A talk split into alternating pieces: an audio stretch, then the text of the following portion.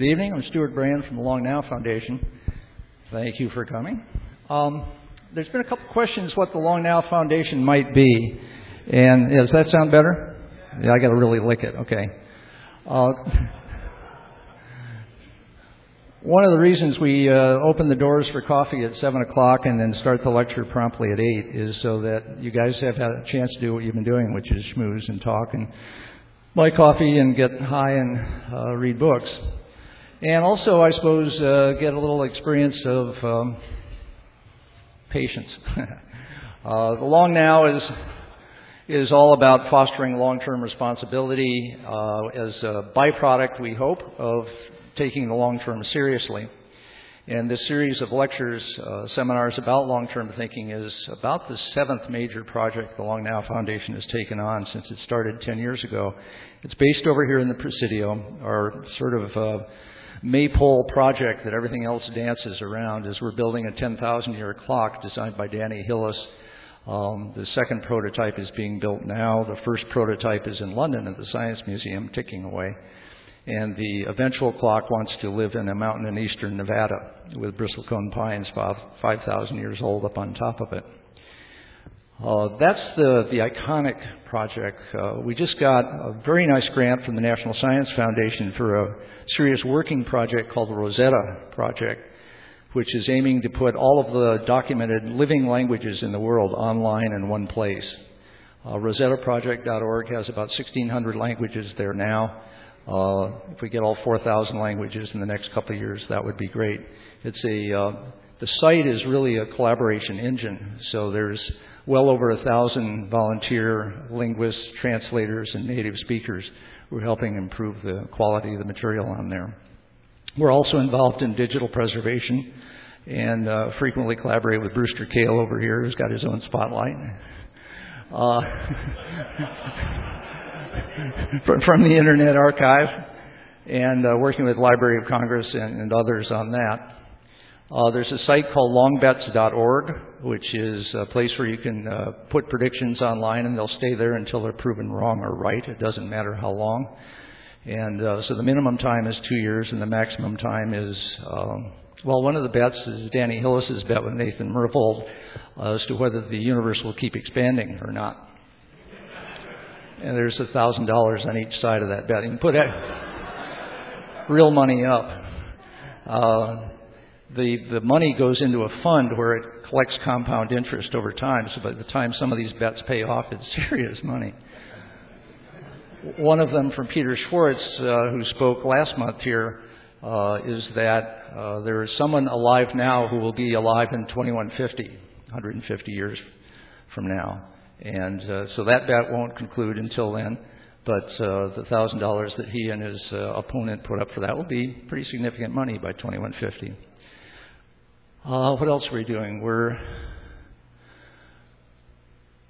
just starting this outreach process here, and one of the reasons um, I encourage you to use these cards that have a place for questions on the back. The way the questions work is uh, anytime during the lecture, or during the Q&A session, go ahead and write down a question. Put your name on it because uh, we'll call your name so we can see who you are when uh, I or Kevin Kelly reads the question. But at the very bottom is something independent and, and even more important in some ways. This audience, probably most of you came here via email um, because that's how word seems to get around for these things.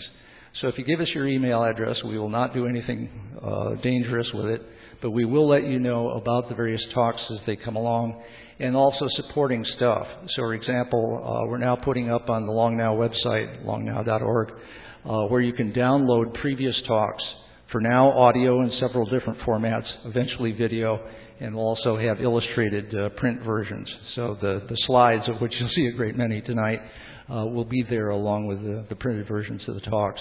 We'll be making book recommendations, uh, leading you to place on the website if you want to discuss with other people uh, about this long now stuff, uh, there's plenty of opportunity to do that. This evening, to introduce our speaker, here's Kevin Kelly. Thank you, Stewart.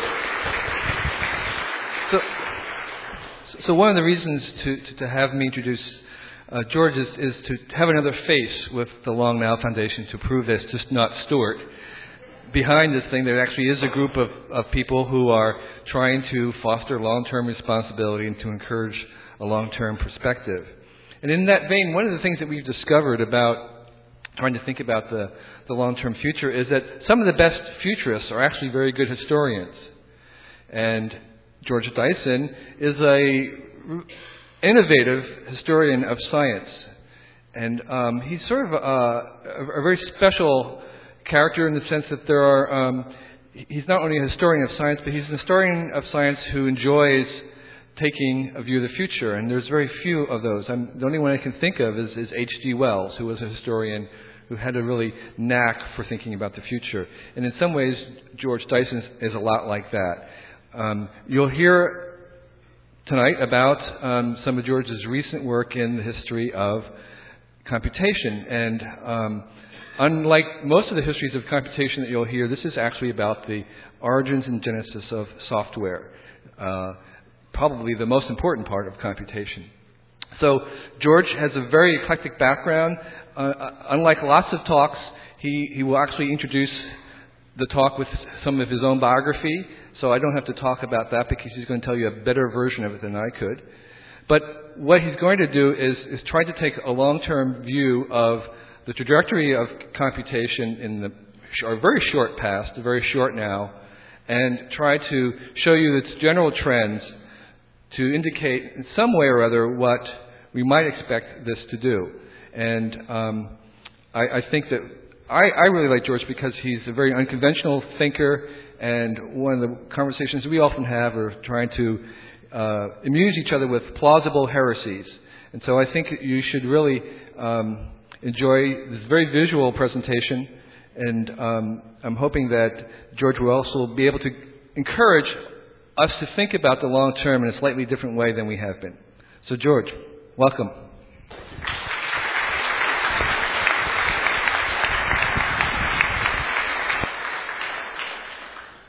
Thanks, Kevin and Stewart, and all, all my friends in the audience. I think the future of the computing is here in the audience, not, not with me, but I'll, I'll tell you about how we got here, and then we can sort of guess how we move ahead.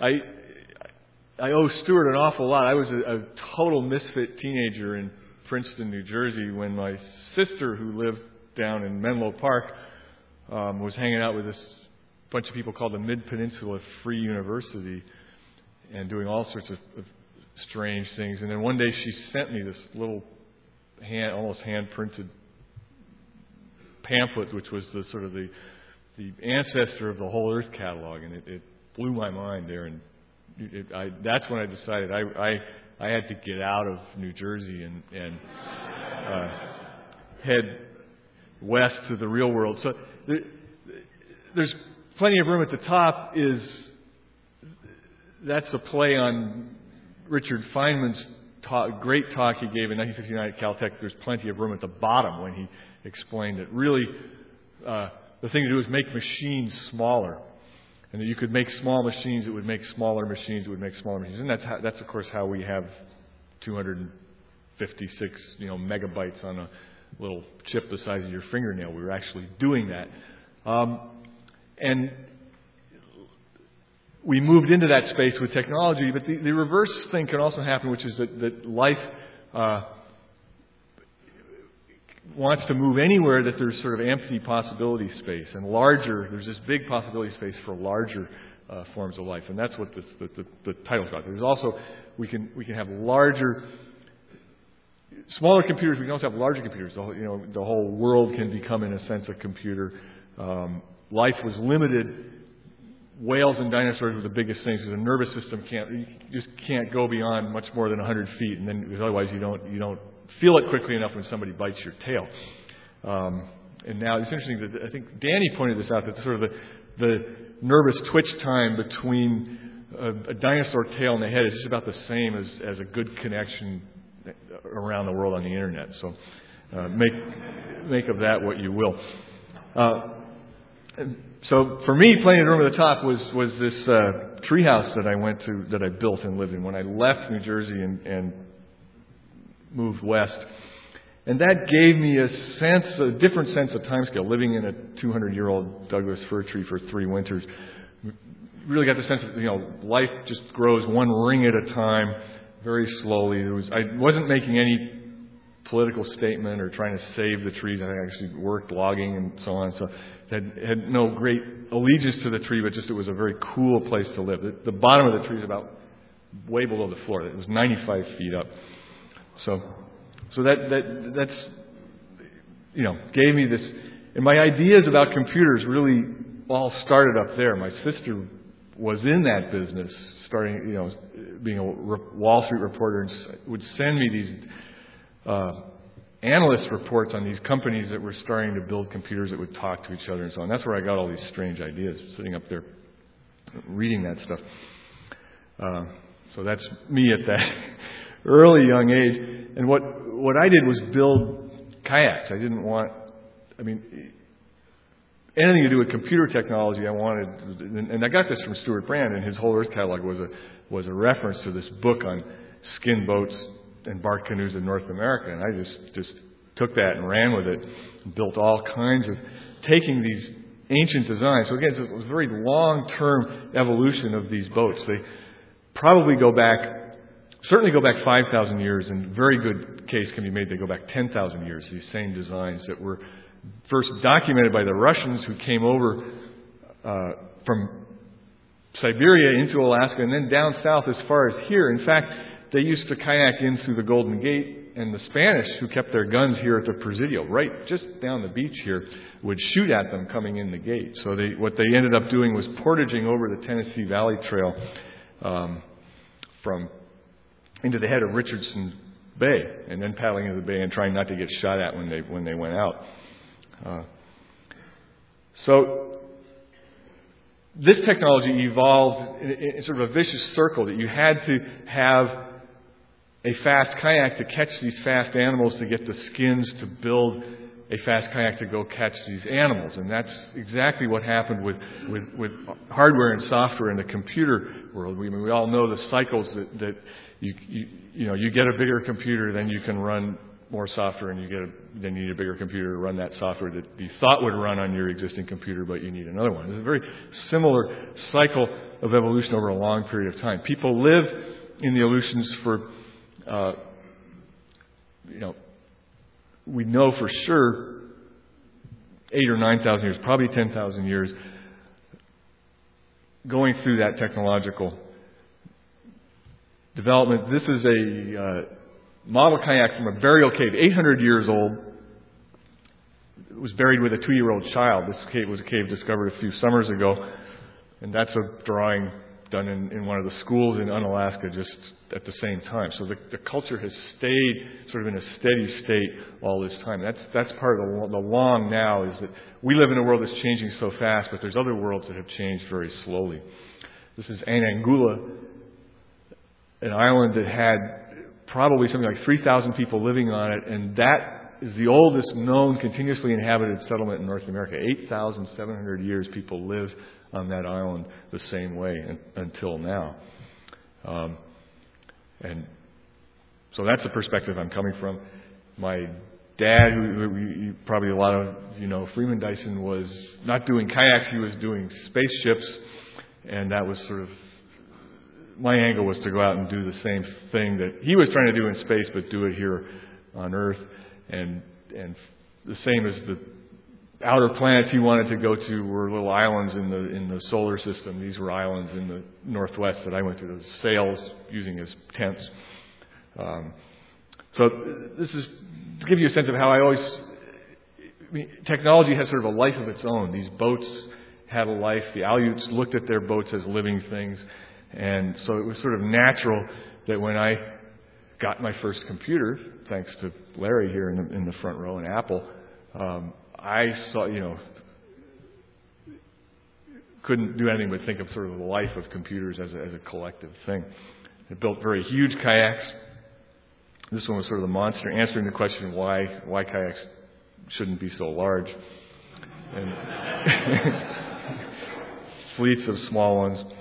And, and this is Fort Ross, again, right up on the Sonoma coast here, where the Russians had their, that was their outpost. That was as far as they could come without the Spanish getting too angry at them. And then from there, they, they did these sort of uh, sneaky expeditions down into San Francisco Bay to Sacramento, San Jose, cleaning out the otters. Um, and this is one of my boats coming in through the Golden Gate. So it's very great to be back here, but I'm here to talk about the future of computing. But the, the way I will do that really is to show you about the past and by, by putting a greater depth on the past, I think we can see a little far ahead. We can see the trends of how far we've gone in 50 years. Is 1949. John von Neumann, who's the person I'm really going to give you his perspective on the, there were many people working at the dawn of computing. He was only one of them, uh, but he was a genius, and even though he, he may have a, like a black hole, he sort of attracted more credit than he deserved. Perhaps he did he did deserve at least half of the credit he got. That's von Neumann at age 12. So just showing his genius very early. Uh, and belonged to a great school. This, this one school in Budapest, I mean, a whole handful of people who came and completely brought us the, the world we live in today. Edward Teller, Leo Szilard, Eugene Wigner, von Neumann, Paul Erdos, they all came out of this one high school. So there's, there's something going on there. Like the, the uh, and then when he came to America to the to this new outfit started by a philanthropist, sort of a, a, a you know a little bit of an outcast like like Stewart and Kevin. I mean, saying let's just do something really crazy. Let's not tell people what to do. What, let's just give them time to do what they want. So this institute was set up in 1930 by Abraham Flexner, who had been very discouraged as, a, as a fighting the educational system, wrote a lot of manifestos. And the idea was that, that the, the best thing you could give people was time. And they, so the Institute gives you time in two forms. If you're really great, you get the rest of your life. And if you're just very young and bright, you get one year. And they've learned that there's really no in between. If you let people stay two or three years, it's very hard to get them to leave. So you, you either get one year or you get your whole life. And, and last year, I was one of the people who got the year. So I got to go back there for a year and go through the papers. Left, I mean, when, when von Neumann was brought to the Institute, they had no, they weren't thinking about bombs or computers or game theory. They, he was invited because he was a logician doing, you know, very useless pure logic, and this would be a place for him to work. Uh, building the computer there was really sort of an embarrassment to this, this, this temple of pure thought to have some engineers there actually building machines. So when the project folded up, the papers were, were essentially locked in a vault in the basement, and I was the first person to really have access to go through all this stuff. Um, my sister Esther, my older sister Katerina, and I at the, at so we grew up there, and to me as a child, the, the von Neumann gang, they were my heroes. I mean, they were the guys who were fixing cars and, and building hi-fi stereos for people, and the fact that there were actually people there building something was, was I mean, the physicists just, you know, scribbled on the blackboard. So for me, it was a chance to to really go back and learn about these heroes. It was like going to Alaska and, and meeting the people who had designed kayaks. So when the institute started, they hired three people. First, they hired Veblen, was a, who really was a great mathematician who did a whole lot to change American mathematics, but he also was leader of the ballistic group at the Aberdeen Proving Ground during World War I. So that's very important to setting the stage to why the Institute was so uh, a good place for von Neumann to end up to do this work, because Veblen had been through the war and understood that, that this kind of you know, number crunching was actually an important thing. Then they hired Einstein, who was sort of the figurehead who gave them respectability. And third, they hired von Neumann, who got to hang out right next to the tea room. He was a very social guy. Uh, and and then they built this machine, completely breaking the, the normal way to do this kind of a project would be you would go find some big lab full of engineers like Bell Labs or, or maybe even Xerox or someplace like that, and you would, you would bring in a few mathematicians who would tell the engineers that they wanted this computer and the engineers would build it. Von Neumann did the total reverse. He went to this place that was full of you know, Greek classical historians, medieval scholars, and, and logicians, and brought in four engineers, these four engineers who then built this machine. So it was, it was a very strange way to do it, and the papers all survive. And they, they started with, with really, I mean, the, the only computer manual at that time was the maintenance manual for the ENIAC, was really, you know, looking through what they had in their library, that was it. And teletype manuals and so on.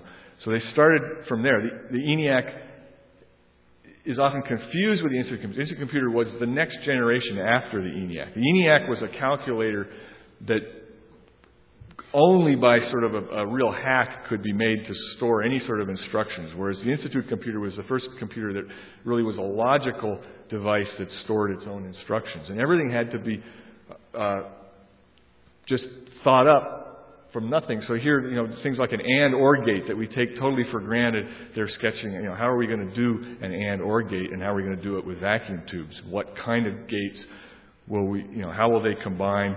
How will we do things like shift registers, moving these numbers around, and do it all with very sloppy, fuzzy waveforms. Not none of this crisp, solid state stuff. It's all uh, vacuum tubes, and you know, getting binary numbers to run on vacuum tubes was a, was a tough thing. Here, we're figuring out how they're, how they're going to join the adder, and the SR is shift register, AR is arithmetic register, and, and you know, that's really the guts. Your, every microchip you have now works the same way, but at that time they had to look at different ways of doing it, and this is one that somebody liked, that's one that somebody disliked. And, and the somebody was probably von Neumann, who came in about once a week to talk with the engineers. And this this piece of paper is really the this is like Moses coming back from the mountain with the with the first commandment. Uh, this really is the first commandment. Orders let a word 40 binary digits. So they're not talk, they're not saying bits yet. They're saying binary digits. Be two orders. Each order is a command and an address. And that's really the origin of the command line, and and of a very very important distinction that up till this time the mathematicians at a place like the Institute, they, they dealt with numbers. Numbers meant things. And the, the fundamental change here is now, really through this very profound sort of new concept, we have numbers that do things. And we're going to put numbers that mean things and numbers that do things in the same place. So, and, and that's what really started the whole, the whole big bang that, that brings us here today. When you, when you actually allow numbers to go out and do things, and that's, that's sort of the message is that numbers are, are, have taken over the world and they're doing, you know, all this stuff we do is being done by these numbers. Uh, Oppenheimer came in as director in 1947. This is Robert Oppenheimer, whose brother built the Exploratorium here. Uh, and gave von Neumann a lot of support because what they, the, the biggest numerical problem they had was designing hydrogen bombs, and this was the machine that would do it. So that's really where the, the real support for the machine came from the bomb side, even though uh, von Neumann was very clear about doing a whole lot of other science with it as well. And on the bomb side, you were dealing with these very, very, very short time periods. What happens in a, in a microsecond? Um, it's all over in a few microseconds. But there was another side, which was the long-term side, predicting the weather, doing things like that, and von Neumann was also interested there. But Ulam, Stan Ulam, Richard Feynman, von Neumann, really the three sort of bomb guys who got together and uh, made a lot of the sense. So it was a wonderful quote. The, and all this was secret. So here now, finally, at least the Los Alamos guys are able to go to Princeton and, and say that they're from Los Alamos. It's not now they were just there were these the people like Nick Metropolis just showing up in Princeton repeatedly, and everyone, you know, what's he doing here? They were working on, on what became uh, the Monte Carlo method of, of taking a very difficult problem and, and following just some statistical paths. And so this was a very great problem for this new computer to do. This this is the actually the flow charts that were the first case of this was done on the ENIAC before the Institute machine was even finished and now printing out. So all the sort of things we still suffer with in computing today were all there at the, at the very dawn. This is 1947. Uh, that this new method is based on a vocabulary. So the first beginnings of computer language, a set of orders which is in, in two levels, the background coding and the problem coding. So that's really the, the, the, the first you know, hint of an operating system. The conventional view has the sort of ENIAC at the root of everything and the Institute IAS computer way up on one of the trunks. And part of that is because all this bomb stuff was secret. The historians didn't really, I think, know till more recently how. Uh, and so my job, in a sense, or my prejudice is, is trying to move the IAS project further down on the trunk, which it really was. It was really very closely involved with the ENIAC from the beginning. The sort of smoke screen, you know, the, the, what went in the press wasn't that we're building this machine to design bombs. It was, a, it was going to be used for weather prediction, and it was used for weather prediction.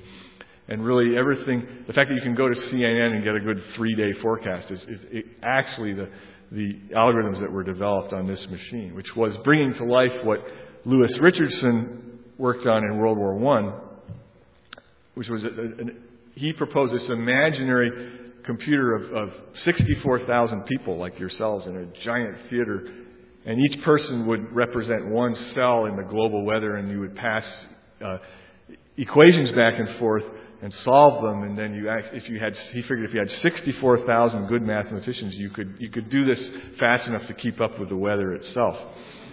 And and he also he also did ele- he was an electronics guy, and this was his model for. So this this sort of answers the the the, the you know the huge issue in computer science is, is it, the two religious issues are, are you know, artificial intelligence and free will. And, and so he makes it clear that you can, you know, just with this simple thing, you can have some, you can have a mind that has free will but is only capable of two ideas. And, and everything else is just a question of degree.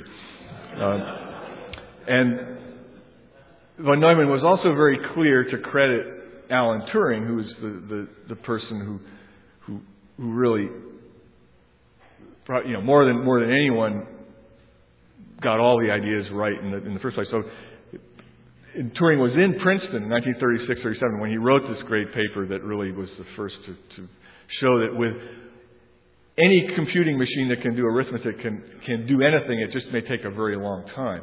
But you have to, you, the question has to be asked in a rigorous way. And so if the, you can have problems where the question uh, is very simple, but the answer is very hard to compute, so you, you have to build more processors, or you can have questions that are, are easy to compute, but the question is very hard to ask, and then you hire more programmers. And that's sort of the battle we've, we've been in. We're, we're now, you know, it takes 12,000 programmers at Microsoft just to ask the question that your 499 computer can now answer because the processors have, have gone way ahead of the, the programming.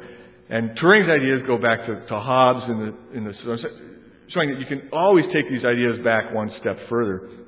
And Hobbes really formulated Turing's thesis, but in you know in 17th century English, not uh, not the language of logic. That if you can do arithmetic, you can do logic, and if you can do logic, you can then, if you just work step by step, you can do anything that that you can think.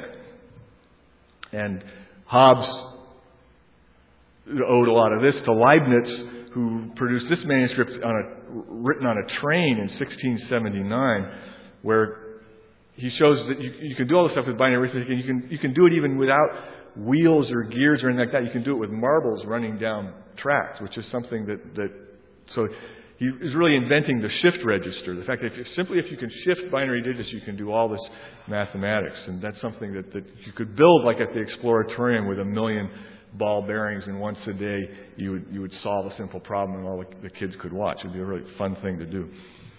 So the shift register that at the Institute they reinvented the shift register. They were really just reinventing what Leibniz did, but they were doing it with, with electrons, which move much faster. Uh, and now this is so that's Leibniz in 1679, and that's von Neumann in 1945. So they're really von Neumann is just picking up where Leibniz left off and trying to, you know, how are we going to do an adder? They argued a lot. I mean, it, it was a big difference trying to do an adder with six vacuum tubes or eight vacuum tubes or nine vacuum. It all came down to how many vacuum tubes you needed because um, they used a lot of power and they, they got hot. And then the, the key thing, you have a, an arithmetic unit, a, central control. So that's, that's the CPU, the RAM, and the, uh, in, and the input output. And Willis Ware, who worked at RAND, really with the, with the comment, I think sums it all up. The question of whether von Neumann deserves credit for all these ideas. No, he was sort of the orchestra conductor who put a lot of other people's ideas together. Uh, they weren't all his ideas. They weren't original. There were huge court cases over whether they were his ideas or not. Um, and it, it, it, really doesn't matter at this point. Some of the ideas, particularly on, the on the hardware side, came from Vladimir Zworykin, the Russian in the middle there, who brought us television, particularly color television worked for RCA. And all the first, the Institute originally, they, they said, well, well, we'll support this computer project as long as you don't build it here. And von Neumann said, well, we'll build it at RCA. And RCA said, you know, Zworykin said, well, you build it here and we'll, suppl- we'll do all the electronics work. You won't need any guys with soldering guns at the Institute. You do the logic, we'll do the hardware. You do the software, we'll do the hardware side. And then RCA, of course, somebody came in from their patent department and said, well, if you're building this here, we want patents. And it all became very complicated. The end result was they, they moved the whole thing back to the Institute. And so this is the, the really the, again, the central key things to any, all the computing we do today, a, clock running at a faster and faster cycle. The Institute clock was, was variable between 2 kilocycles and 16 kilocycles. Now we're into, you know, megacycles and giga, gigahertz. And that words, which now, you know, now are, are addresses and orders are handled in memory just like numbers. So there's no distinction between between data and instructions, and that's the key. That's what really starts the whole vicious circle where the thing takes off out of control. They, the key was memory. You had to have a place to. There's two kinds of bits in the universe. There's a bit is really any distinction you can make between two things, and there's bits that represent differences in time, and there's bits that represent differences in space. And all a Turing machine does, or any computer, is just translate between these two kinds of bits. Take sequences and put them into memory as structure, and take things out of memory and put them back into sequences. And if you can do that fast, you can do all kinds of things. But how do you do that with vacuum tubes? The RCA answer, this is Jan Rajchman at RCA. RCA was going to do this, essentially an integrated circuit in a tube. This mock-up tube that never worked uh, was going to contain, originally contained 4,096 bits. So it really was essentially a, a, memory chip in a tube. When they finally got it working, um, the version they finally got working was 256 bits. And that those tubes are called Selectrons. Actually ran the, the RAND version of the Institute machine until 1970. So it was very effective. Um, in a way, von Neumann was, was, that's in some ways why this old von Neumann architecture works so well on our microprocessors, because it really was designed from the beginning with the assumption that there would be this sort of plug-in memory chip um, as the basis of the machine. But doing it with glass and wire, and if, if it wasn't totally evacuated, it didn't work, um, took them about three years more than they, than they had accounted for. It really, it's um, so the Selectron didn't go. That's their budget. Those costs for the mathematicians. That's a mathematician for a year. That's six thousand a year, and the computers are, are people who compute by hand. But you could get a lot in those days. You can see you could you could get Kurt Gödel for twenty four hundred a year. So two. 200 a month and, and Erdos is 750 a year. So, so these, you could get a lot of mathematicians for, for $18,000. Uh, and, and you got the, the patent rights for nothing. I mean, this is Willis Ware, who probably, you know, single-handedly did more engineering patentable engineering things that are in the modern computer, but here he's, he's selling his, all his patent rights to the Institute for one dollar. So it was, it was an inexpensive project. Uh, but where to do it? The Institute had three floors. This was right after the war. The top, the fourth floor was occupied by the League of Nations Economic Division, who'd been kicked out of Geneva. Um, and the economists, so all the historians had already been squashed down into the third floor, and there, there were no other wings then. So the solution was to use this little closet next to Gödel's office. Gödel, Gödel had a was distinguished enough. He had an office for a secretary, this little office with the arrow. But he was so nervous he didn't want a secretary, you know, nearby. So that office was empty, and they, the computer project started there. So this, this very fundamental report on the logical architecture was done in Gödel's office. And there's, there's a importance there because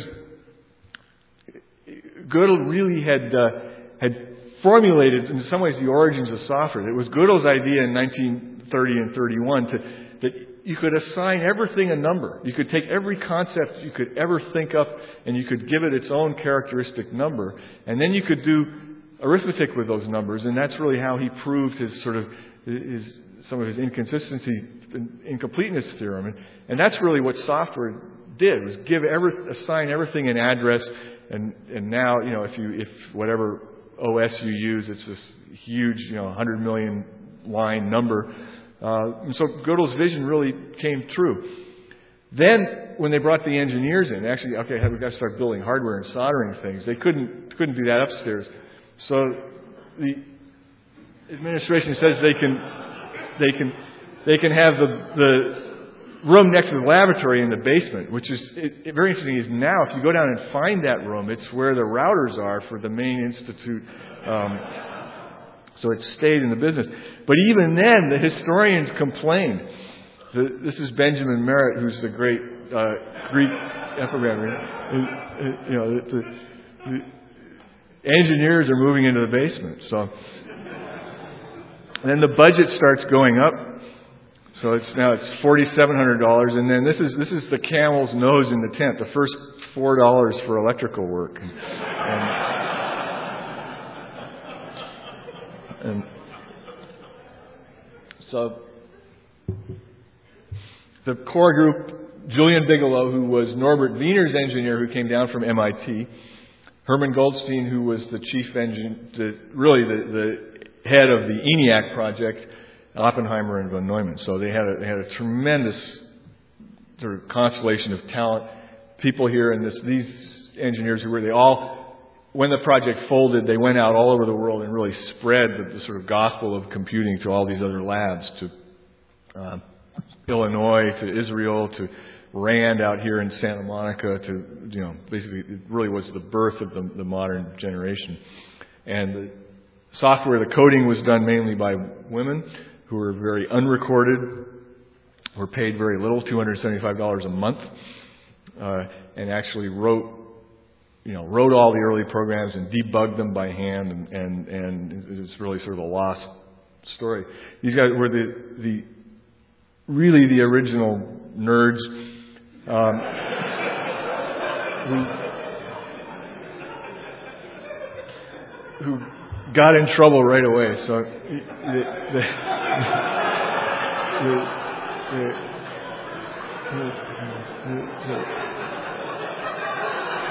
that's, that's, that's, that's, nothing's new. But But the, the programmers got their revenge. The, the, the, the, historical footnote to all this is if you, if you go to the Institute today, and if, if you're a historian working on, you know, trade in medieval Venice or something, and you, you're working late, finishing your manuscript, and you, and you really want a cup of tea or coffee late at night, you have to go to the Simonyi building. It's the only building that's open 24 hours and has tea and coffee, and that's the building built by, by Charles Simonyi, the, the programmer. So now the historians have to, the tables are reversed. But at that time, having people with soldering guns was, was completely out of bounds. And they really built this thing there and doing it with this, you know, trying to get binary behavior out of, out of hot vacuum tubes was, was very rare region where you get binary behavior. Most of it is a sloppy sort of never never land. They used a lot of uh, again shift register of 6J6 tubes. Just most of the computer was 6J6s, which was a standard cheap radio tube. They found they were more reliable than buying more expensive tubes, just because so many of them were produced, they were more consistent. Um, and all these architectures, which at that time was was still von Neumann saw the computer more as this sort of cellular system that it wasn't hadn't yet been totally taken over and colonized by the order codes and the arithmetic unit. He saw this this address matrix as things where, where you could do different architectures, and then it sort of crystallized into one very standard architecture. That's the total number of tubes. So you can, uh, you know, 3,474 tubes, which was at that time was was very little. ENIAC had 18,000. And you know how, how rapidly tubes fail. So the mean time between failure was very low. The note at the bottom says, Fred, if you have time, please tighten all nuts. So, and then, and then parallel to working on all this hardware, the software guys were writing, were already writing the software for the machine that didn't exist yet. So that if the machine ever got working, they would have codes to run on it. And, and all that stuff was published so that people in the other universities and labs could also start working at the same time. And that's what gave this whole thing a, a jump start. That if it had been done by the government, it would have been done very slowly. If it had been done in one of the industrial labs, there would have been patent issues and so on. So the idea of doing it in the institute was to just do it as science and distribute it freely. And then if you look at these reports, if you look at the, the interlibrary loan cards, you're seeing they're going to RCA, IBM, National Cash Register Company. So that, that's uh, how the ideas spread. The machine itself was, was a beautiful work of engineering. It was, it was elegant. It wasn't some big ungainly thing. It was, it was essentially a, microprocessor, but just large for the time. But it was built. Uh, Bigelow was an, a real classical engineer, so it was built like an engine. These are the, the sort of specifications, 40-bit words, used 16 kilowatts, which again was very little at that time, 24 microsecond addition time, so very, very, very fast. They're starting to build a magnetic drum at that time. The input output is, is punch cards and teletype. Uh, there's Wyoming with the, those cylinders. These, the memory is all in those tubes. So when the Selectron didn't show up, what could they do with existing equipment and that's James Pomerene. He's also still alive. So he's holding what's a, a standard, they took a standard 5 inch oscilloscope tube and using the phenomena, like if you turn off your CRT monitor, there's some static on the screen for a minute or two. They, the static is slightly different on the, on the bright spots versus the dark spots. So putting this amplifier on the face, you could, you could go back and you could hit a bright spot and then it'll stay there for 100, you know, 100 milliseconds or something at maximum. And then you can go back to it, hit it again, and you get a little pulse of secondary current. So they found that they actually were able to store a 32 by 32 array. So, you know, 1,000 kilobit on the face of one of these little tubes. But it became, you know, it was very, very sensitive to electromagnetic disturbances and took you know, very clever clock. So you have this millisecond clock doing the refreshing, and then you have this microsecond clock going back. And so it became the first random access memory. You could put a bit anywhere you wanted at any time and get it back out. You didn't have to wait for it in some kind of serial cycle. But the difference between a dot and a dash is this sort of very fuzzy distinction. I mean, that's, that's the ideal, not the way it really is. And each, so each tube has its own individual logbook page to keep track of its failures and idiosyncrasies. The, one of the failures was if there's this tiny speck of dust in the tube, it might stop working. And then the first thing you do is hit it with a hammer and try and shake the dust loose.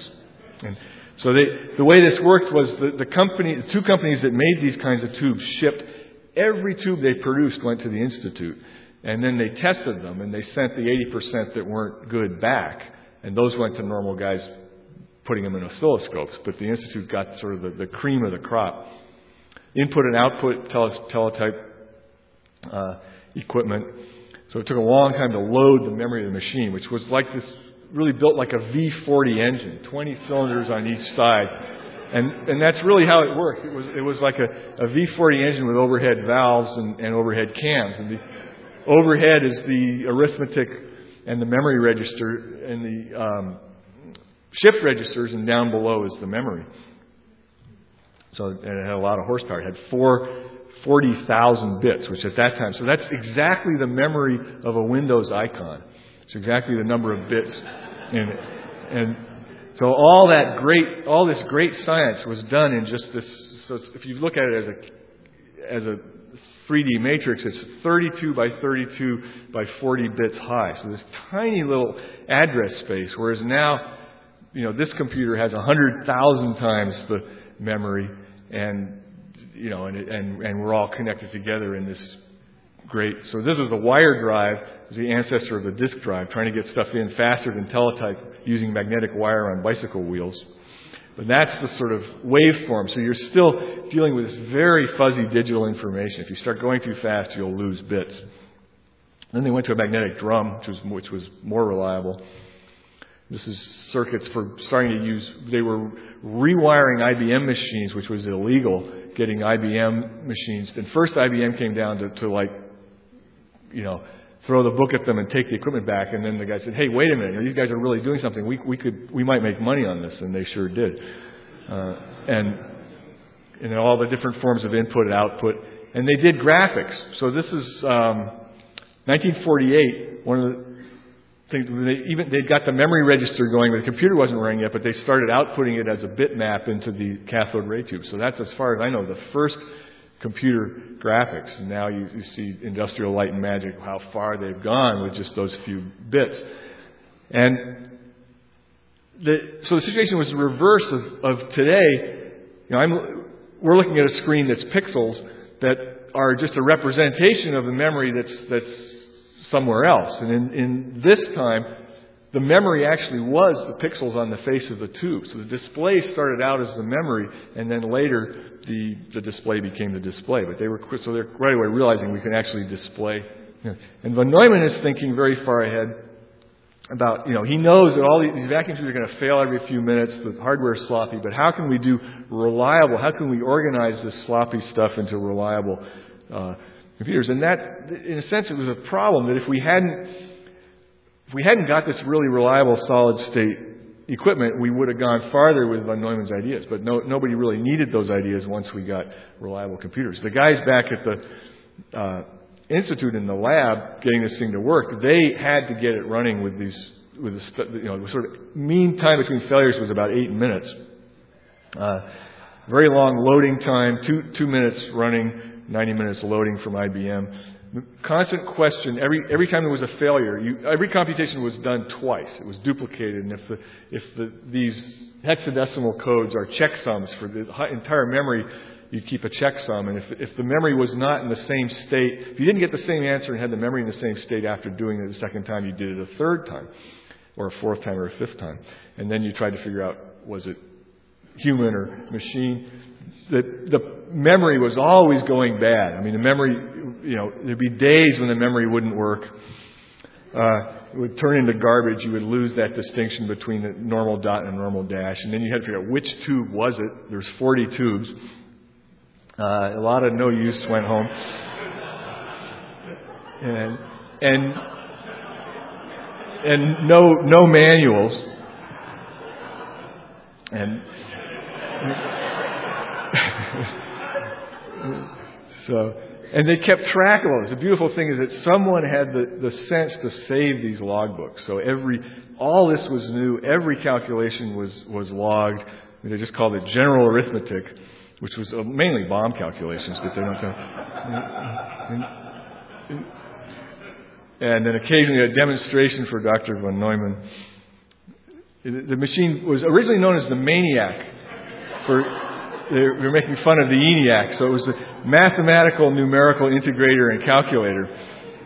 But then the, the Institute was embarrassed by that, so they, they said stop calling it the Maniac. But the Los Alamos, so then the, the copy that was built at Los Alamos became known as the Maniac. Machine or human? There was always a question. And, and there were, some people had very good instincts. Uh, Hedy Selberg, one of the, one of the, could, could really tell, was it a code problem or was it a hardware problem? Found the trouble in the code. Code error, machine not guilty.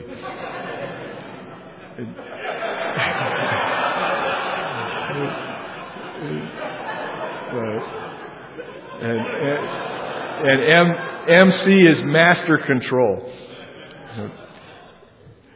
And then there were, there's mechanical problems, you know, burning V belts and things that, that you really don't have to suffer today. And here the IBM machine is putting a tar-like substance on the cards. the, the, the tar is actually tar from the roof melting. The, the, the air, air conditioning is failing. And, and this one's a little hard to read, but a mouse, this is 4.50 in the morning. So the, the, the, bomb calculations ran all night. The bomb calculations and the, and the sort of artificial life stuff ran all night long. So a mouse climbed into the blower behind the regulator rack, set blower to vibrating. Result, no more mouse and a heck of a racket. And here, here lies mouse, born, question mark, died 4.50 a.m., May 25th. And, and one of, one of the engineers has written, here lies Marston Mouse, which is a, a dig at Marston Morse, who was the, one of the pure mathematicians who, who had objected to the computer being built at the Institute. And so this is high speed, which is, so high speed was 16 kilocycles. You could, you could change you could dial the speed up. It was not like a, our computers that just run at a fixed speed. You could actually pedal it one click of the clock at a time. If, if things weren't working right, you could just go click, click, click, and, and follow these marbles as they fell down the shift registers. Low speed was two kilocycles. and here, you know, the guy complained, you've now duplicated both results. So what if you get the same different results twice? Now, this is the third different output. I know when I'm licked. Machine ran fine, code isn't. That's really the, the story of our of our lives. And occasionally everything went went fine. And they did work on meteorology. They did did a lot after the bombs. Sort of bombs came first, then came meteorology, then came came stellar evolution and things like that. Uh, but this was very ambitious to try and predict the weather using 5,000 bits bytes of memory. So it's January 1954. They're still trying to per- get a forecast for November 6, 1953. so they, they, they basically, I mean, the, the, the, short story of the weather program was they, they spent six years trying to predict a hurricane that had already happened and, and running and rerunning the same thing. But they did pretty well. So here they've got a one hour forecast finally. And, you know, they, that's the real and that's the predicted. And they, they got them to match up. We don't know how many, you know, lesser results weren't published, but, uh, but they were also fighting the real weather. The, New, Princeton, New Jersey is probably the worst place to try and do sensitive electronics. It's damp, it's, it's hot, insufferably hot, humid, thunderstorms. So thunderstorms would totally, it was, you know, completely wipe out the memory for days.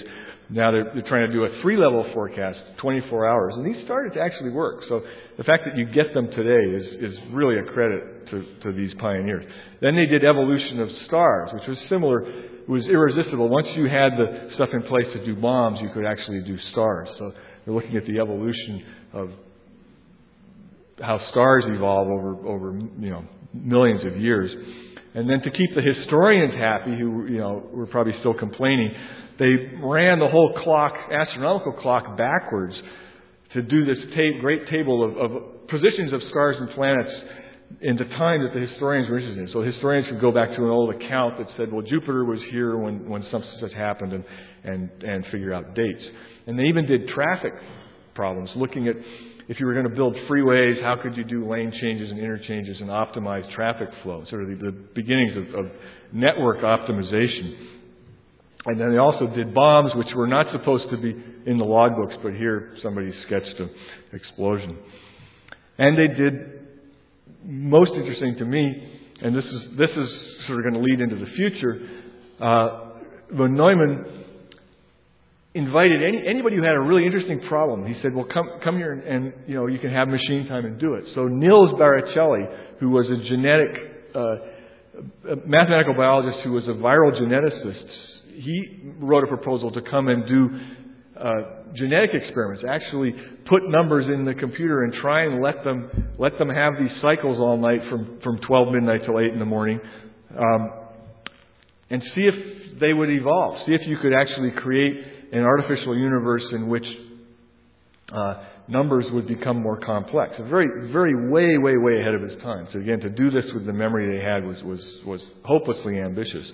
Um, but so this was so the year is 1953. It's the year that the structure of DNA has been elucidated by Watson and Crick and Franklin, and so it's working from the opposite direction. The the molecular biologists are trying to decode the code that, that brought things to life. And Barricelli is going the other way, saying, well, I'm just going to start with this very pure matrix and try and encode something and see if it grows and becomes lifelike.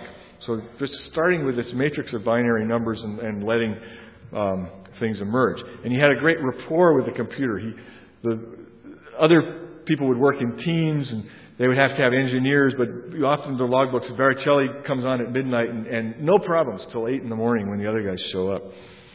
Um, so here, I'm not going to read these, but this gives you a picture of what he was seeing this already in 1953. He was seeing the digital universe as a, as a universe with its own laws and possibly eventually its own forms of life. And so he ran all these generations. He would have to stop to let the other guys come on the machine, and then he would restart his his projects and kept going as long as he had access to the machine. He kept these things running, and these are the results. They look a lot like like what we see from Wolfram these days, or more recently. And he published this. It's not it's not unknown. It just was published in journals that other people didn't read, and it was it was just too far ahead of its time and was sort of forgotten. And he had a sense of humor. He saw that you know people would not take you seriously if you said you were going to try and create life. Uh, you know, if it's that easy, why don't you do it yourself? Uh, but he asked some very good questions because he was a biologist. He looked at real viruses and he saw what could happen in the computer as similar to the sort of parasitic. The, first stage would be parasites, like, like the simplest life forms we know are parasites. And he saw that the universe would have to stay diverse. He didn't have a big enough universe, so he ran diff- multiple universes and then let them exchange code. Um, so as far as the universe was concerned, it, it didn't know that it was being stopped and restarted. And so one day he would run one universe and another day another one, and then on the third day put the two together. Um, and all sorts of interesting things happened. I mean, he was he was he mad or was he was he a visionary? It's hard to say. He output all this on IBM cards. Um, here he sees a, a, a virus starting to infect the card. So that's I think, as far as I know, the first the first computer virus infected IBM cards. And so the output was in these form of these beautiful. He, he, he arrayed the IBM cards out, so this was sort of a printout of the memory, and then and then photographed, print, contact printed on a blueprint machine, and these things survive. Um, so if you, he would look at this and say, "Oh, here's a parasite, and here's a thing." We can't really see it. We have to uh, have his interpretation of it. So these are different rules. He's sort of setting, and he, he says very clearly that you the, you have to resist the temptation of, of, of changing the rules of the universe halfway through. You have to just let the universe go at its. Uh, you know, it either works or it doesn't. You sort of can't you can't play God and change the rules halfway through. So here he's going, you know, a couple thousand generations, but he realizes no matter what you do, these numbers they're just numbers in the computer. They're just genes. They they have no phenotype. They're not doing anything. And what he saw was that you had to let these numbers go out and do something. And actually, that's what happened in the real world. That the that the certain codes became useful for doing arithmetic, and everybody they got distributed to other computers to do more arithmetic, and other code. Eventually, a code became a, a word processor, and everybody had to have word processors. And then came VisiCalc, and uh, and everything went from there. And this really what what Barricelli imagined happened in the real world that that these numbers were able to do useful things in the real world and get reproduced for doing useful things. And numbers became money, and numbers became music, and, and pornography, and all the other things that have propagated so uh, so well are actually in the universe inside the computer. They just are these patterns of, of numbers. And he saw, of course, the, the amazing analogies between that and how the world of RNA and DNA evolved. He had, a, he had I think, a theory about the evolution of DNA that I think is still um, very plausible that, that he saw nucleotides as being, he saw everything as alive. It was sort of like Richardson's mind only capable of two ideas, that even molecules had a certain life of their own, and that these nucleotides were like social insects that went out and collected amino acids and brought them back to their nest, sort of like ants, and that these very advanced molecules, we wonder how could a molecule like that ever evolve, sort of evolve like colonies of, of social insects. And that if you, really what he's seeing here is exactly what we do today, that we send computer applications to each other over, we transmit programs between computers. And he's sort of looking at it the other way around.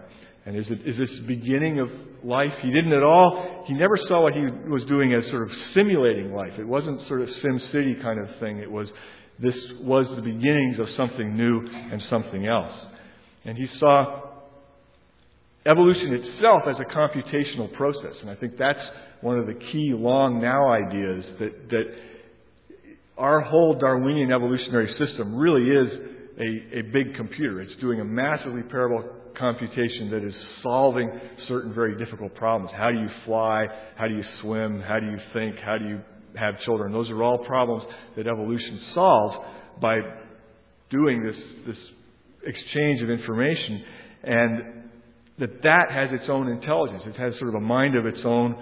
Um, and Barricelli, he, he, you know, he in a way was mad thinking that at some point these two forms of intelligence might become aware of each other. And that's, again, it's, it's, it's hard, it, you're dangerous ground to say that, but that's something like that is going on with computing today. That we're starting to process massive amounts of biological genetic information in computers, and these two universes actually are starting to communicate. We're, there's people running codes on their desktops that are actually now coding for proteins and becoming uh, drugs and becoming DNA, and, and eventually, some point, will become living organisms. So he saw this, you know, that the germs of this were starting. Um, this was his last published paper before he died. Sort of a very frightening title that, you know, what if these things develop their own language and technology? And he, really, he really saw the, the process in the computer as, as repeating what had happened originally with the origins of life. When I went to the Institute and started digging through this stuff, there were these defined, known seven boxes of unknown material. And then and on the, the last day I was there, my first visit, the archivist said, Mr. Dyson, we, I think we found another box. It was a box that was completely black with dust, and the top was, was World War II teletype repair manuals. And in the bottom were these um, boxes of the IBM cards for one of Barricelli's universes with the uh, source code for the whole thing. So it's all there, like it preserves. It's like the um, mosquito in the in the amber for Jurassic Park. It's preserved with the instructions to the engineers on how to run this drum code because they they would run it for him. Uh, and that's the it would take a lot of deciphering to figure this out, but I think you could actually recode this on, on some kind of emulator and end up with a screensaver or something. And then the note from the engineers, there must be something about this code that you haven't explained yet. And, and that's what von Neumann was, was thinking about. When von Neumann died, he died tragically young. I think he was pacing himself to have another 30 years. He went to work for the Atomic Energy Commission to sort of try and solve the are we going to blow up the world problem. And then he gave, he resigned from the Institute. He accepted a position at UCLA under the condition that he could bring in biologists. He was going to bring a lot of biologists to UCLA and do computational biology. What survives from that were his unfinished notes for his theory of self reproducing automata, which is interesting. A chapter title is Turing and then not Turing. So he, he knew both the power of the Turing machine and that there was something beyond the Turing machine, that biology was doing something else. And I think he was going to combine the two into a unified theory that he wasn't going to publish till it was complete. He did, his last lecture was published as a computer in the brain uh, which people have, I think, sort of misinterpreted that he was saying computers are like brains and brains are like computers. He was more interested in the, in the question of how, how do brains with all this very sloppy hardware, very sloppy, slow hardware, do very reliable, fast computations, and why do computers with, you know, with more reliable hardware fail? So he was looking at how the brain operated differently with this language that was not at all digital, it was statistical. And I think that's, again, one of the messages for the future is that we We've been so successful with this strictly deterministic digital computation where every address uh, is, is, strictly defined like that original matrix, and we um, our codes are exactly they either you know they work or they have bugs, but but there's totally other forms of computation, which is what the, how the brain does it with just a, very statistical approach, what von Neumann called pulse frequency coding, where it's important. that there's no language or code. It's just a case of what is connected to what and how fast is the pulse rate. It's, it's more like music. It's a pulse frequency thing, and I think that's what um, if the internet as a whole is doing any kind of computation, that's one of the levels it could be happening. Sort of what's connected to what is important. Brewster is a good example of that. Really looking at, at you know, I guess what Alexa did. I mean, was sort of established some metrics of, of what you're connected to and how often you connect counts. And if you start accounting for that, you, you get very interesting behavior. And that's, that's essentially what the brain does. And that's probably why music is, resonates so much with us because somehow music brings to life the ability to keep track of all these different uh, pulse codings and sense of time and build sort of this longer now. If you hear a really great symphony, you know, the guy who wrote the symphony had to conceive that whole temporal thing at once. So von Neumann was, I think, going to synthesize a lot of that with technology and biology. It's, it's I think, a big part of the future of computing is to uh, build systems, whether we do it consciously or whether it happens nat- naturally, systems that are very large and very robust and free from the, the coding failures that sort of plague our normal or some of our day-to-day computing.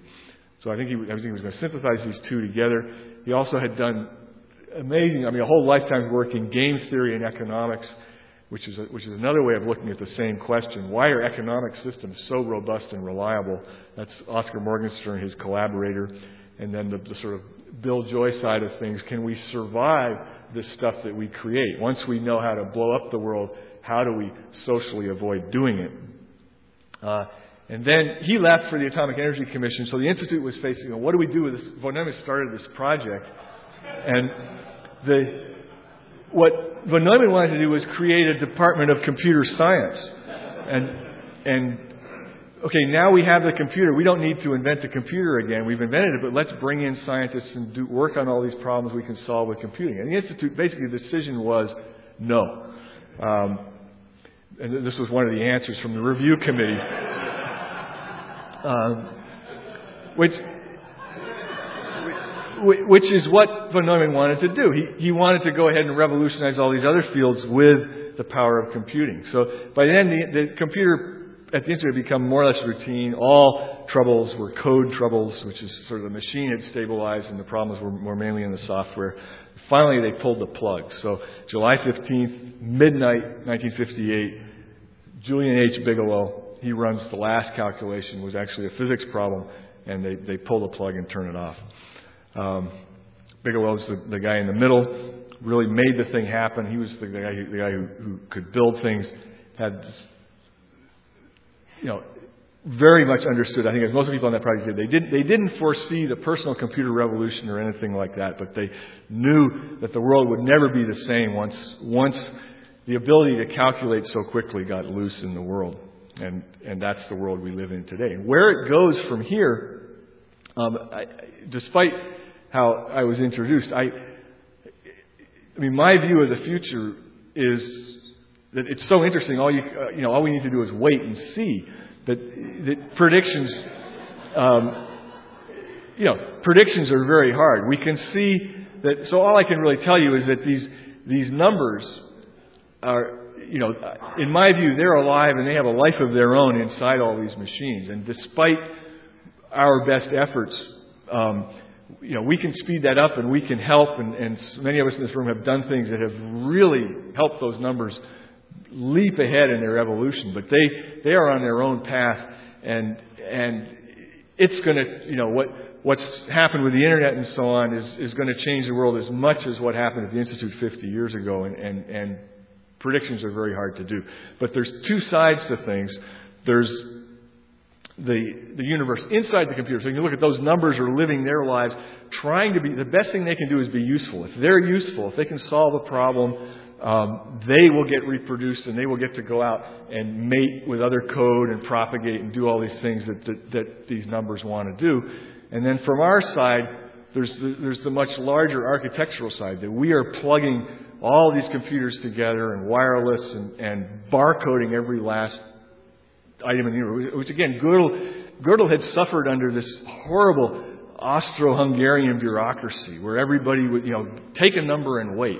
And I'm sure that's where some of the germs of his ideas about about numbering everything. And now we live in a world that that, that would have been. I mean, Gödel would have, you know, he was viewed as paranoid, but if he had saw this happening, he would have truly been paranoid. That, that we, we number everything. Every box of Cheerios, every, you know, everything has a number and all these numbers are accounted for. And, and that's the, the, the larger world where, where, you know, the whole computational system is actually attached to real things and doing real things. And that's Stan Ulam's eulogy for von Neumann that he, he died in 1954 uh, or 1957. So he at age 54. So he just saw, you know, he saw the promised land, but he didn't he didn't get to to live in it, which is a, a great tragedy. I'm going to end talking about really the the I think the patron saint of Long Now Foundation, who is Robert Hooke, who like Danny Hillis, who was here last night but not tonight, was a clockmaker and a he a microscopist. He he did he looked at the very small, he looked at the very large. Um, he gave this wonderful talk to the Royal Society on the, an explanation of memory, how the organs made use of the mind may be mechanically understood. So memory is the key thing. It's the key to, to long now. It's the key to computers working. And he again, he sort of again, this is sort of the Turing machine that thinking you have to have a memory and you have to have, he called it the soul, which is really the processor. You have to be able have a processor that can process bits that go in and out of memory. And the way he saw it was as a spiral, that the soul is at the center and your memories collect in this big spiral and you have a sense of time by sort of how thick the spiral is between you and the uh, real world. And, and now, we, again, we, we live in this, this world that Hooke imagined, where, I mean, in our, you know, if you really want to give someone, you, you'll give them a CD-ROM, which is this incredible, real, really like an old phonograph record in a way. I mean, a spiral of information that represents something that your, maybe your life's work over a lot of time compressed into this uh, digital memory. And Long now, I think, is, is working very creatively already and more creatively in the future what Brewster's doing of preserving these memories so we essentially have a collective organism that uh, is remembering everything for better or worse. I mean, the email that you didn't want somebody else still has, and sooner or later, you know, they can they can go to Brewster and they can get it back.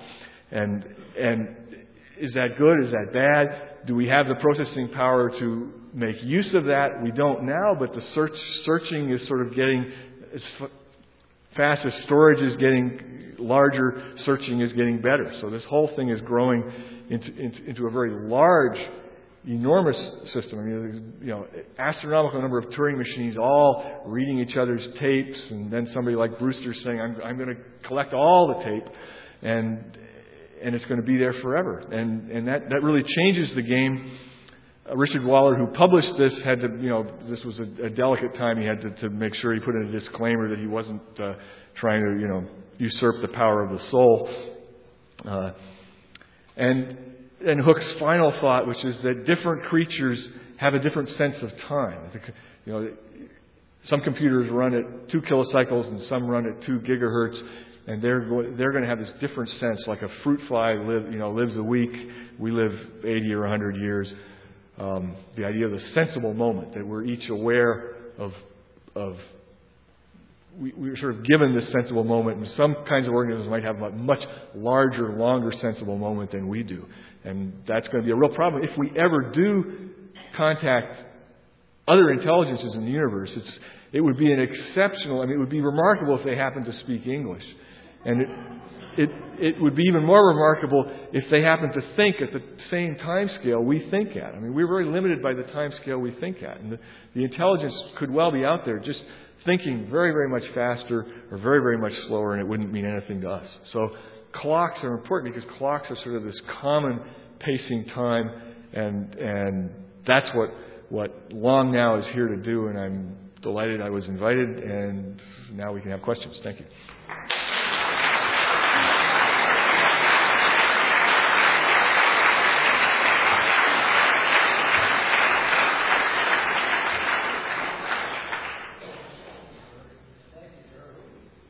Mike. Thank you, George. Um, while you're writing questions and handing them to the guys in yellow hats to bring them up, bring them up to the front, I just mentioned a brief pitch that uh, next month, February 13th, in this same room, finally, if we get the same space, uh, Jim Dewar from RAND. One never hears from people at RAND. This is a guy who's been with RAND for 25 years and is now in charge of a brand new institute with a great deal of funding whose job is to think from 25 to 200 years in time span. And uh, he's bringing some methodologies which are basically new and very interesting. And he'll be here talking about uh, uh, you know, long-term policy analysis. Uh, then for the thrill seekers, March 12th, second Friday of March, Rusty Schweickart, the Apollo uh, 8 astronaut, will be here uh, talking about the work he's done for the last two years, figuring out the asteroid threat over the next uh, 100,000 years, moving this 10,000 year time frame into its proper order, and what one does about it. And this is pretty interesting because one, you're starting to really think actuarially over the very long time frame and look at the power law. Uh, you know, here we have earthquakes in, in the Bay Area. Uh, asteroids hit from time to time and they change everything. And in order to do something about it, you have to think long term and be able to act long term and head them off. A question I have just to start, George, is to go back to your title and Richard Feynman reference. I mean, the end of uh, Richard Feynman's talk, at least a decade or so later, people were ready to go out and start inventing nanotechnology. Uh, what really is this space that you see at the top that has plenty of room, and what should people do with it? Well, I, I mean, I think people are doing they're doing a lot with every. I mean, obviously, the internet is the greatest most obvious example, just connecting. We had all these processors, and suddenly they're all connected together into this much larger system. But then within that, all sorts of things can grow. I mean, the ability is there now to, uh, you know, monitor e- ecosystems, monitor technology. Just, I mean, really, the, the, the world is open in a way. I mean, I think, life has opportunities it hasn't had for um, since the Cambrian explosion or so on, to move uh, into totally new spaces. Uh, uh, obviously, the the genetic side is, is extremely important. The fact that we are um, sequencing all these genetic sequences and putting them into computers and manipulating them, and they're, and they're going to start coming out. In 1959, when when Feynman gave that talk, um, computer memory was a dollar a bit for high-speed memory, and that's you know, that's now the, the cost of DNA memory now is way, way less than that. I mean, you could, if you if you pick up Science magazine that, that classifies in the back pages, it's it's now in the order of 10 or 20 cents a bit to read and write into real DNA. And you, you can just do that with a credit card. You don't need a lab or anything else. And and and that's an amazing thing that that, that I mean, we really we own two big funds of information. We've got the information in our minds and the information in our DNA. And computers started out, you know, reading and writing very slowly into our minds. And the, you know, the mouse was a big advance. You could really read what the person wanted to do a lot quicker than than, than typing and so on. And and it's it's going back and forth. The, the screens get better, so that the bandwidth is greatly increasing. And very much the same with DNA. A few years ago, we were reading DNA, but we weren't writing it. And now we're really quickly re- reading and writing fluently between the the and the important thing about DNA, of course, DNA can be turned into, into, into proteins. So that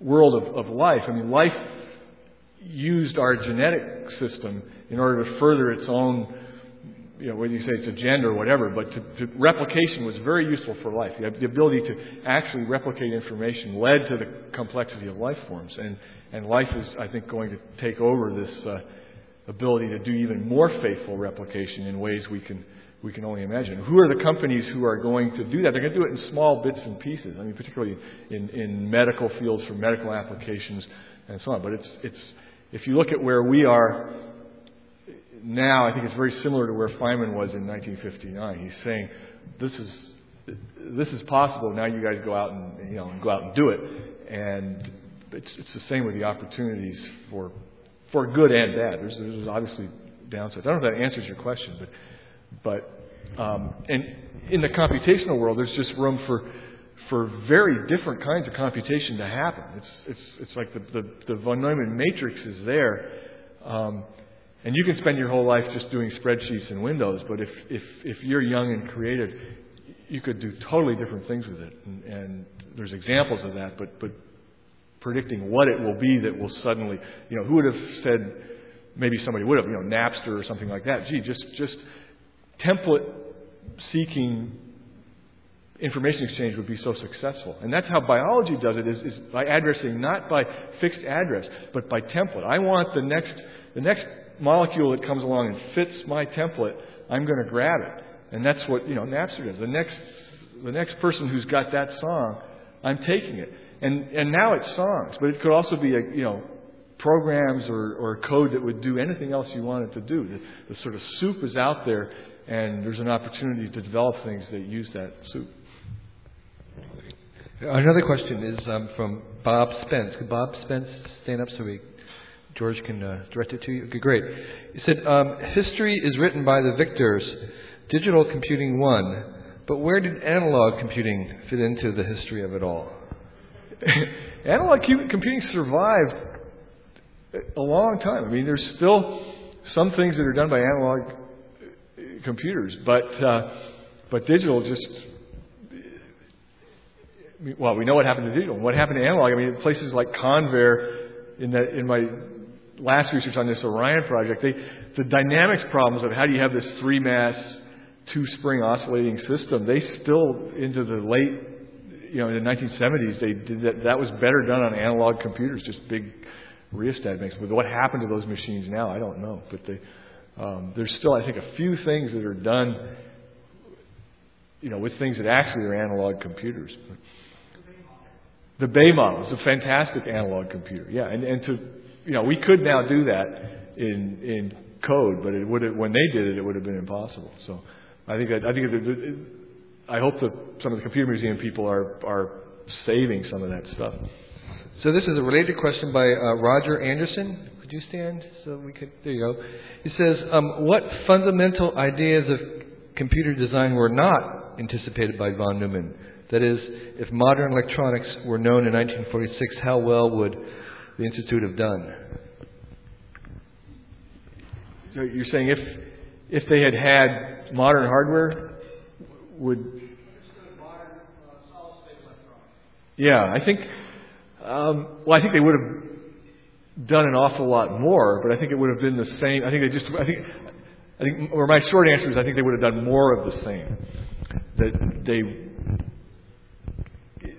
I mean, the, the coding would have been able to be a lot more efficient. They had to, they'd always do these, break these big problems into little tiny pieces and run a piece and take it out of memory and put another piece in. If they had a, a larger, more reliable memory, um, I mean, they, they, there's things in von Neumann's or the notes and journals. I mean, saying that we, you know, we're we're never going to be able to have programs longer than than some ridiculous lines of code. They just they would fail. They didn't they, they didn't think anything would be able to stay in memory that long without collapsing.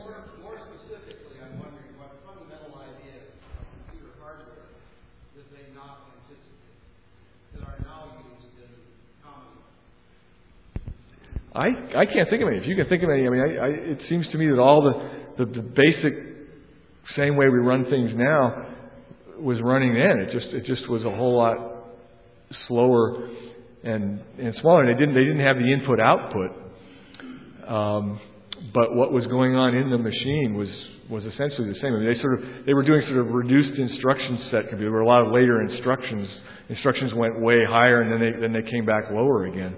Um, but it, it, it's, it's it's quite a amazing how some, I mean some of those order codes are still the same. It's very tenacious. It's it's um, I think it's, it's and whether that's an accident or just because it's so difficult to change things once you start coding it. And, you know, they did things 80 bits wide because that's how many holes you could punch on a card, and we just we just have kept that stuff.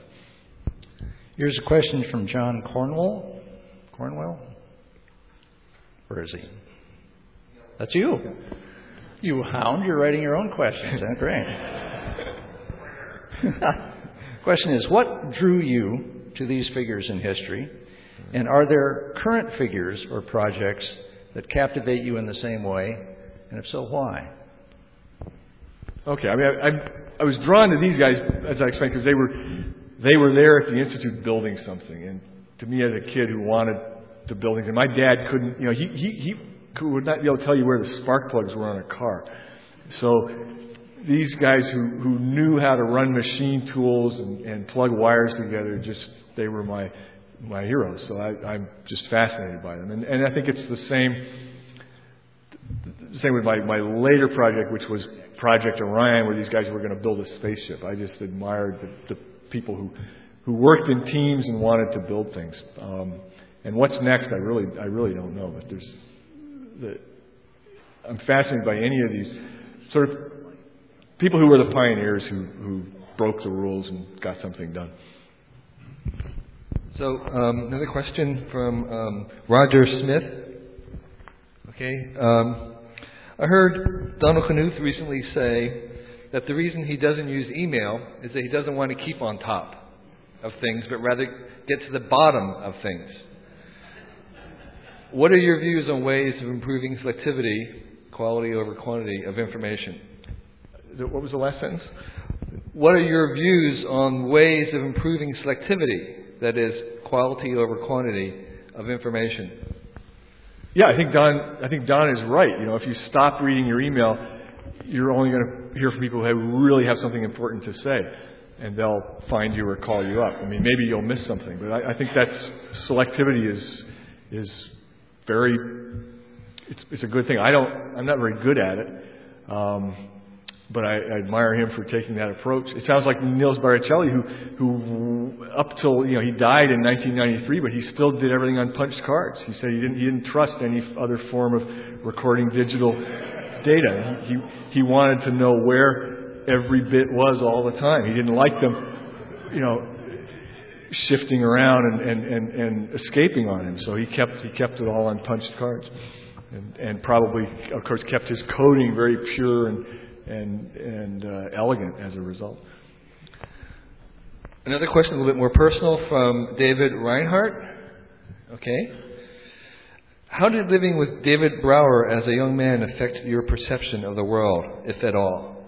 It tremendously. I mean, Dave, David Brower was one of the, if I had to name sort of three influential people, um, you know, next next to my own father. I think he was almost almost next. I mean, the, the Browers basically adopted me when I was, you know, 16 years old and homeless, and and you know they brought me into their household here in the East Bay and and uh, introduced me to people who became very important in my life. And I, I owe David. I mean, he he he sort of extracted my first book from me when when I didn't even know there was a book there. Uh, so he was very inspirational character. Died a few years ago, but had a, had a, I mean, obviously tremendous effect on California, on the Bay Area, and was a fantastic mountaineer. I mean, who, who taught me really that, you, you know, you, you have to be good at something no matter what. I mean, you, you can be the great political conservationist, but still you need to, you know, you need to be a mountaineer, and, and so. While I wait for additional questions, I have a question of my own. So, um, Speaking of long now views, we have the benefit of, of, of your great research, which is based on the fact that all these guys kept meticulous notes on paper and they were saved. Um, these days, many corporations aren't even allowed to keep their email where most of the communication is being done. So, do you have any suggestions about ways in which we can take a long term view of the future, future historians looking back, in um, keeping accounts of what we're doing now? Okay, I mean, on the one hand, you know, write stuff down and don't throw it out. Um, and then on the other hand, it looks very, very dangerous that we're, we're having this period where where it's too easy to throw stuff out and and we're not writing it down and what's going to happen. So you can take a very dark view that there's going to be this lost period of history when you know the the discs have evaporated and, and there's no records. On the other hand, we are saving a lot of stuff. It's becoming cheaper. It's cheaper now to store stuff than to make the decision to throw it out. So we're actually saving. There aren't these filing cabinets that have to be thrown out because people don't have room. There's these discs that just get forgotten, and hopefully there will be, I think, amateur scholars and stuff who will, you know, save hard drives out of the landfills and and take them apart and, and find you know Monica Lewinsky's diary or something that that that is is is valuable, and and, and the, the stuff will be saved that people thought was thrown out. But in, I mean, in archaeology, it's always, often the wrapping paper, the you know, the broken pottery that was used to pack something else is in the end the most valuable. I think there's a lot of that going on. But it's a shame to lose the paper. The smell of paper is a wonderful thing, and books are are great. And and luckily, we have librarians and we have people who who are passionate about keeping that stuff. Sure enough, the uh, digital teaches us to value analog. Thank you, George Dyson. Thank you all for coming tonight. Hope to see you next month.